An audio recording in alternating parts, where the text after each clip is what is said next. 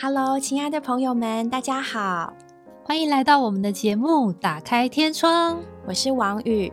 我是新梅。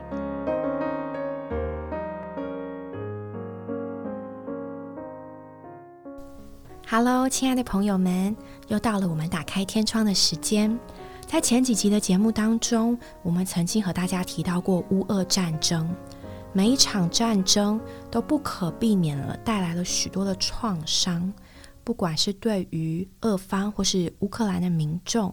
不管是对于直接在第一线接受冲击的人，或者是间接接受冲击的人，我们都不可否认的是，这人生中大大小小的伤害，它的的确确在人的一生当中造成了不可磨灭的影响。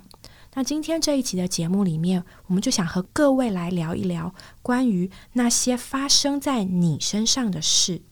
特别是在于我们的创伤的这一部分。对，我看到那些影片中，在乌俄战争当中饱受家园残破、流离失所、与家人分开的这些孩童啊，不管是大人还是孩童，但是特别是在孩童身上，我看见他们那个纯真稚嫩的脸庞上挂着泪痕，或者是哭喊的不愿跟爹地分开的时候，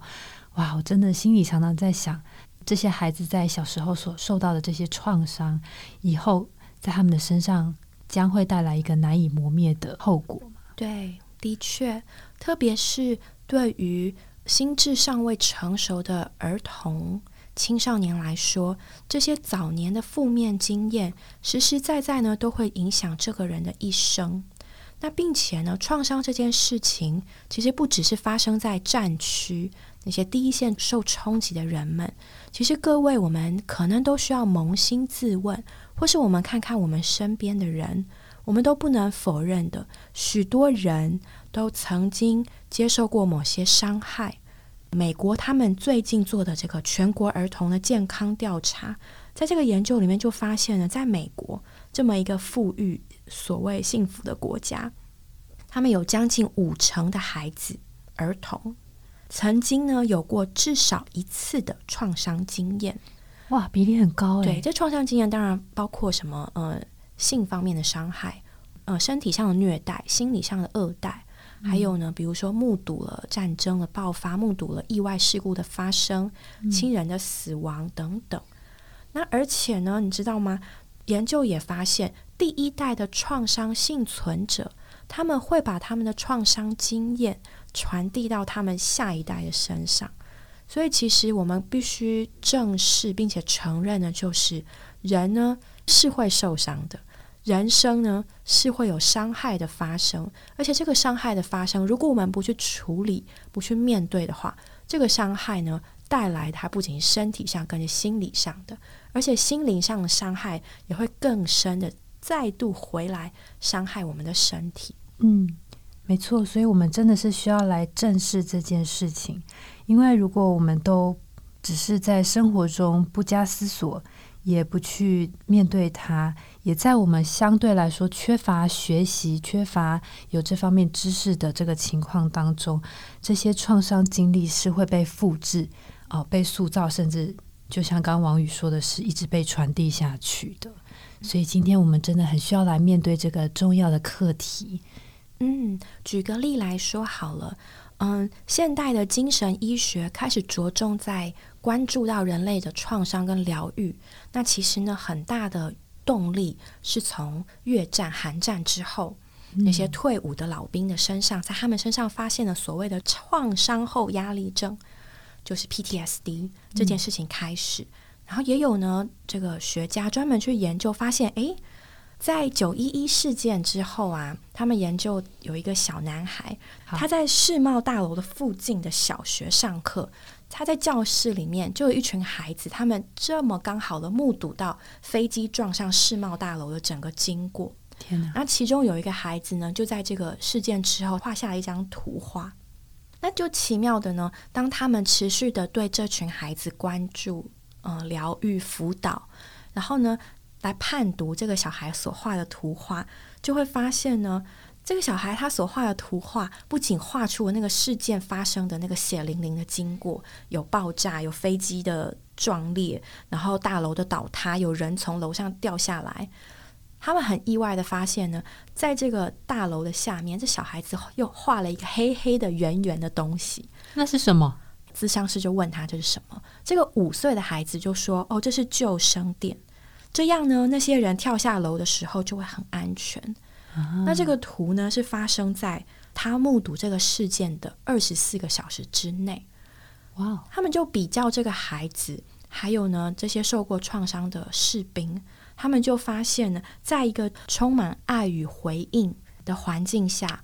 来回应这个小男孩所受到的创伤，那这个环境呢跟这些人，他们就成为这个小孩子的救生网。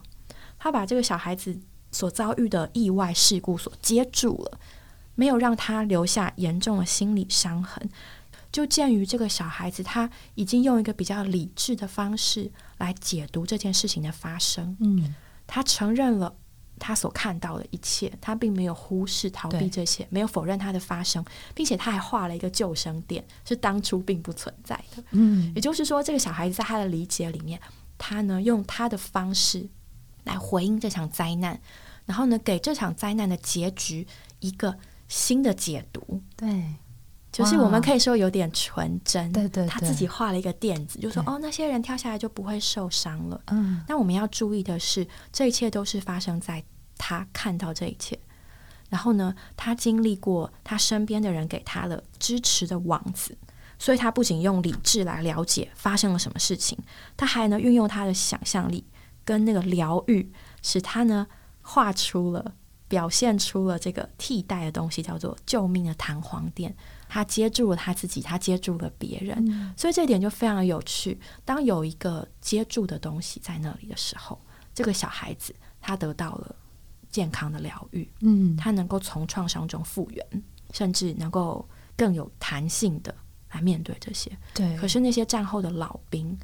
他们在研究中就发现，他们因为没有这样的系统，没有经过这样的疗愈，所以他们的那些创伤没有得到合适的解决，结果反过来更深更深的一步一步的吞噬他们的健康，他们的人际关系。对， PTSD 是不是就是有一些会选择性的忘记伤痛的事？对对对对，或者是太剧烈的伤痛给他造成的影响，就会让他整个人个性都大大的转变。 对，很多很多的后遗症。对，哇，听了这两个例子，真的是觉得有一个人或者一个支持的系统，在发生创伤的当下，能够在你的身边，在这些当事人的身边，真的是非常重要的一件事。他们一定做了很多，给这个小男孩很多的关爱、怀抱，然后理解，很多很多的谈话，才能够造成他后来有这么健康的一个表现。所以现在的精神医学家跟心理学咨商师的想法都是，我们必须承认一个人所发生过的所有事情，你的个人的历史，它就形成了你独特的大脑。用比较学术的话，就是所谓的脑回路。就当一个婴儿他哭泣需要的时候，他得到了一个正确正面的回应跟关爱，他就会加强他这一部分的脑回路。对，就哦，我需要有人回应我，这是一个健康的循环。那反之呢，如果被忽视、被虐待，或是没有得到疗愈的话，没有解开的话，就会卡在那边。那卡在那边会有什么结果呢？一来是他就没有办法形成正确的脑回路，他可能是麻木或封闭的，就是哦，我没有反应，我这部分不会动，就是碰到这些情况，我的大脑动都不动，没有反应，因为他没有动过。那或者是说，他会用一种很愤怒的、很激烈的、过于强烈的方式来回应，就好像战后的士兵，他可能在路上听到机车回火的声音，蹦蹦，他的大脑就第一个反应就是战争要发生了，对，或是攻击，他会立刻躲起来，大吼大叫，寻找掩护，趴在地上。那一般的人无法理解，为什么你有这些反应？这些反应可能曾经在战场上是他的活命秘诀，但现在回到现实生活，他大脑却没有办法忘记这些东西，一直在强化这个过程，那让他自己和别人都非常痛苦。真的耶，所以如果没有去解决曾经所发生创伤这件事情会给我们后来将来的生活造成非常巨大的影响，包括我们之后跟人与人的互动，可能是朋友啊、同事、亲人，甚至你的另外一半之间，哇，这关系非常的错综复杂。对啊，如果你没有得到一个好的疗愈的话，那这个不好的关系一直带到将来，真的对自己也是对他人都是很大的伤害哦。嗯，对啊，我觉得在这里我们要说，我们都不是任何的专家，我们只是从我们的生活经验里面出发，发现呢，哇，从我们自己身上和从我们身边的人身上，这件事情啊，是我们必须去面对的。但我们这个面对也并不是说，哦，我很厉害，我读过什么书，或是说什么有了证照我就可以去解决人家的病，完全不是的。我觉得在这里我的心情是，就好像我所读过的这几本书，我要跟大家推荐一本书，叫做《你发生过什么事》，它是欧普拉还有培里医生共同的作品。他这里就说呢，有的时候我们会问，我到底出了什么问题，或是看到别人的问题，我们就会想说，你到底是有什么毛病啊，你为什么不能怎么样怎么样，你到底有什么问题，或者是他到底有什么问题，怎么会做出这种事情来呢？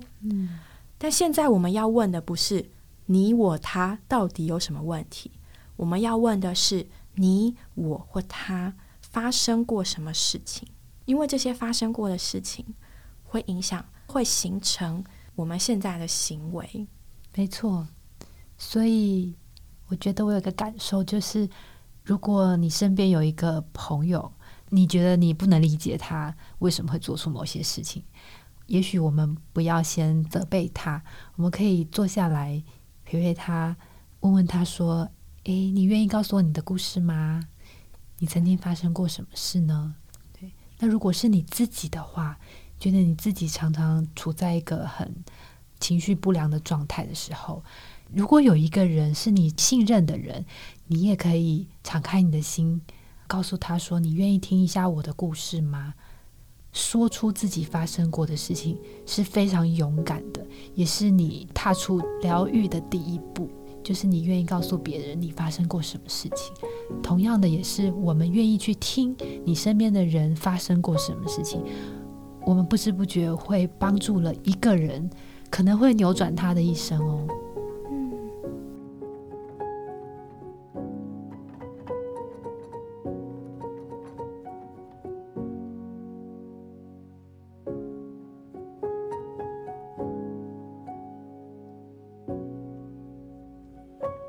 光是了解到事出必有因，能够把我们今天的行为或反应找到它的源头跟原因，它其实就是一个疗愈的开始。就好像同一件事情的发生，我们必须理解它对于不同的人都会有不同的感受，那能够接受这件事情，我们就比较能够去理解或是包容别人和我们不一样的反应跟解读。举一个例子来说好了，在书中呢就说到，在一个学校发生了一个小火灾，是发生在1年级的教室里面。然后呢，在1年级的教室里面呢，有几位小孩子，他们就目睹了这个火灾的发生在他们的眼前，教室失火了，非常害怕。然后在同一栋大楼里面呢，可能楼上或是隔壁是5年级的教室，然后呢，大家都听到这个火灾的铃响，大家也都做出逃生的举动，然后消防员来了，然后扑灭那个火。那同样的这一个火灾，所有的听到的声音、看到的影像，其实都可以说是同一个部分。对于消防员来说，他的压力呢是做出很适度的反应，因为他很习惯的面对火灾，然后呢就解决 OK 扑灭。那对于5年级的小孩来说，他听到声音，他看到有火光，他可能很兴奋，就说，你知道吗？真的失火了耶！哇，怎么样怎么样？可是对于亲眼在现场目睹那个火发生出来的孩子，他就可能是一个创伤，对，恐惧，对。所以同样一件事故，他会给不同的人留下不同的东西。那同样的呢，这留下来不同的东西，它就形成了每个人大脑里面不同的地图。以至于以后再发生类似的事情或者再有相关的刺激信号的时候，不同的人就会做出不同的反应。所以呢，我们可以这么去想好了，他看到的世界跟我看到的世界不同，我听到的和他听到的不同，我所以为的和他所以为的不同，我所想象、我所理解、我所接受到的讯号，其实很可能跟他真的是完全不同。没错，在我们生活中的人际关系中，有时候我们看到的一件事情跟另外一个人所感受的是完全不同的，可是我们没有进到那个人的心情里面去理解他为什么会这样，而是就直接的从我们的大脑回路、我们的感觉去直接告诉他，对，你应该怎么做啊，你如果没有能力你就不要怎么样怎么样，这样听起来好像很有道理。对，有的时候我们是出于善意想要告诉人怎么去解决这件事情，但其实他可能不是需要你的解决，他只是想要你听听他而已。对，了解他，同理他，能够找到这样一个同情同理别人的朋友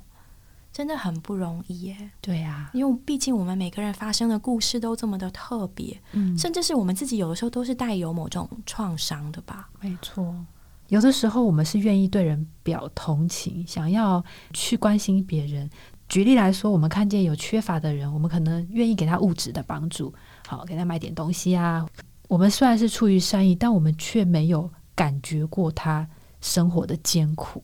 这两个好像有的时候真的无法理解。对，因为你不在那个，你没有经历过。对对，没有经历过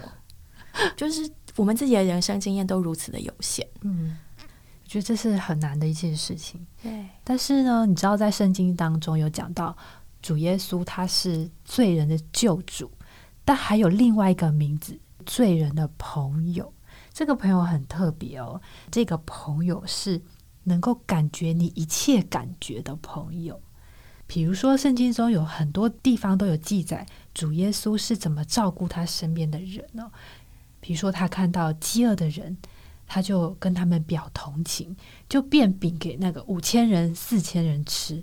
然后他听见那个在大喊说大卫的子孙可怜可怜我吧的声音，他就来把这个瞎眼的人给治好了。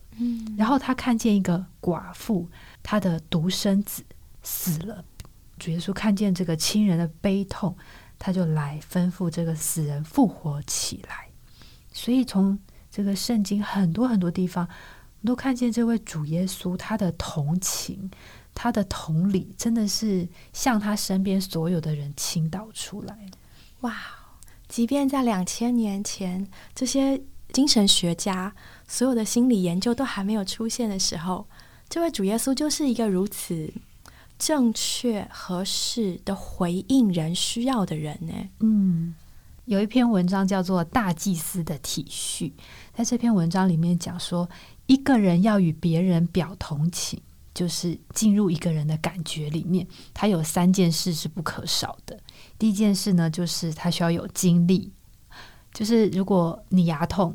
然后你跟别人说，哦，我牙好痛，但你的那个朋友他根本没牙痛过，他完全不能理解牙痛怎么痛。对，我以前不能理解牙痛，真的。可是你知道吗，当你跟人家讲，然后你发现对方有同样的经历，可以体会你的感受，那一个 moment 你就觉得，哦，我好多了。对，真的。对，只要你跟我一样，对对对对，所以人是很需要被理解的。对对，你知道我觉得很有趣的就是这位主耶稣啊，他来到地上是活了33年半嘛。你有没有想过，如果主耶稣他就是要来拯救世人，就是钉十字架，那他就直接降生成为一个成人，然后过3天他就去钉死，直接完成，快速完成神的救赎，很有效率哦，这样不就好了吗？那他为什么还要经过童女怀胎，还要经过人的乳养啊，渐渐长大，他为什么还要经过30多年的苦难呢？其实主耶稣他这样的经过人生，受诸般的限制，受各样的苦难，他是为了要来感受我们所感受的，体恤我们所经过的。你看他在地上啊，他是受人的误会啊、逼迫啊，他还被人鞭打、被人欺凌、被人吐唾沫在脸上，哇，至终还被人钉死在十字架上。他忍受这一切就是为了要经历人生的苦味，好能够来体恤我们人的软弱。所以亲爱的朋友们，如果你现在感觉到你有一个破碎的心，充满伤痕的心，主耶稣他现在也是与你有一样的感觉，他知道你的苦，他不是只有恩典能够救你，他也是在你的心情上完全的能够感受到你的感觉。他也被背叛过，他也舍弃他的亲情过，他也舍弃他的爱和爱他的人过。对，所以他能够了解我们的感受。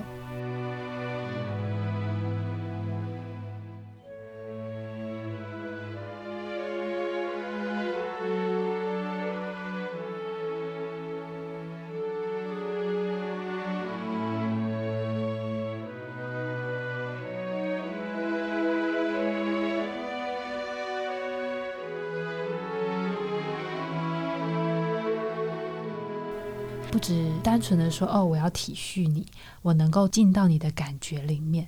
这本书还提到第二个，就是还必须有爱。有的时候我们愿意体恤别人，可是我如果没有爱，没有足够的爱，我们就没有办法伸出我们的手。圣经有一次记载，主耶稣从山上下来，看见一个长大麻风的人，这个长大麻风的人就苦苦的求他说，主啊，你若肯，你必能叫我洁净了。长大麻风是很痛的吧，全身就像那种皮肤病啊，而且很丑，会不会有味道啊？我觉得应该有吧。对，而且你是社死，因为你身上还要带一个铃铛，避免大家靠近。对对对对，所以他就来求主耶稣，然后就主耶稣的反应是，他不是说我肯，你洁净了吧，他是用手去摸他，他去摸他，然后他说我肯，你洁净了吧。他不但是愿意去洁净他，他更是去爱他。主耶稣他不只能够解决我们人里面的一些伤痛，他更是用他的爱，用他的关爱抚慰我们的心。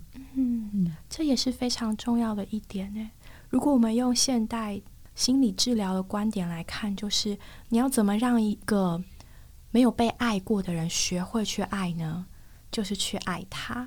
所以面对这样一个被人厌弃的人，主耶稣这一切满了爱的行为跟表现，不管在内心或在行为上，都使这个人感受到了爱。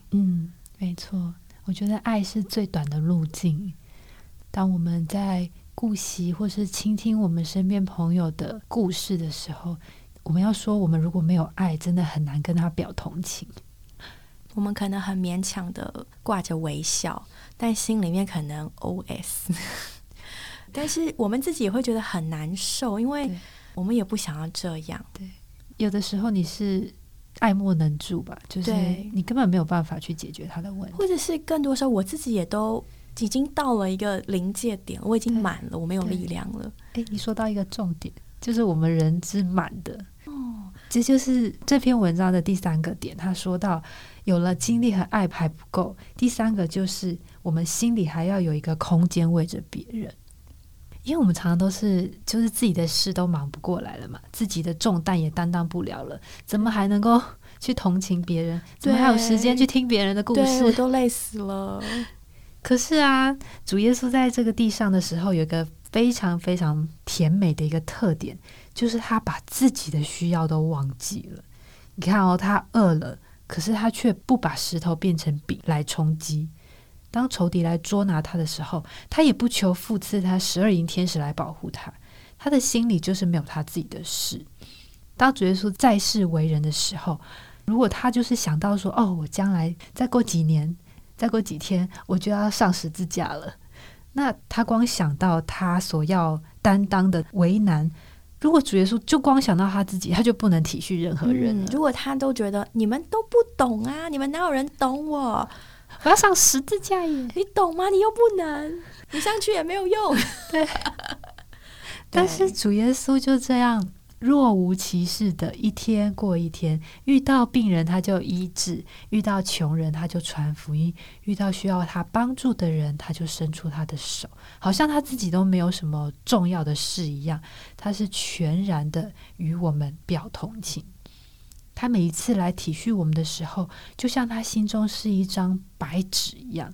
任何人的事都可以深深的刻在他里面，他都可以完全的跟我们感受到一样的感觉。他的心实在是空着的，是为着我们的。我觉得我需要赶快跟主耶稣挂号他是古今中外2000多年来最好的心理咨商师，没错，好需要。有的时候觉得自己好满哦，工作、家庭、生活，有的人还有学业，对，然后疫情的影响，然后世局的影响，还有很多很多不为人知的事情，我们都觉得自己好满哦。对，然后有的时候好像要照顾儿女没有力气了，快喘不过气来。对，你要顾到谁呢？然后一点点小小的事情发生，都会让我觉得够了，对 ，enough。对，其实这并不是说出我们能力不够，或者是心愿不够，他其实就说出我们现在需要这位主耶稣了，赶快去找他吧。把我们的一切东西倒给他。对，刚刚在这一集当中，我们讲到了许多人类创伤的经验，还有主耶稣他是这样可爱的救主，可爱的心理咨商师。在下一集的节目当中，我们希望和各位更多的聊一聊，在创伤之后我们可以怎么疗愈，怎么被疗愈，怎么接受疗愈，也怎么彼此疗愈。我们今天的节目就到这里结束了，谢谢各位的收听。如果你有想和我们说的话，欢迎留言或来信给我们，也别忘了在 Podcast 平台上订阅我们。我们下周再见咯，拜拜。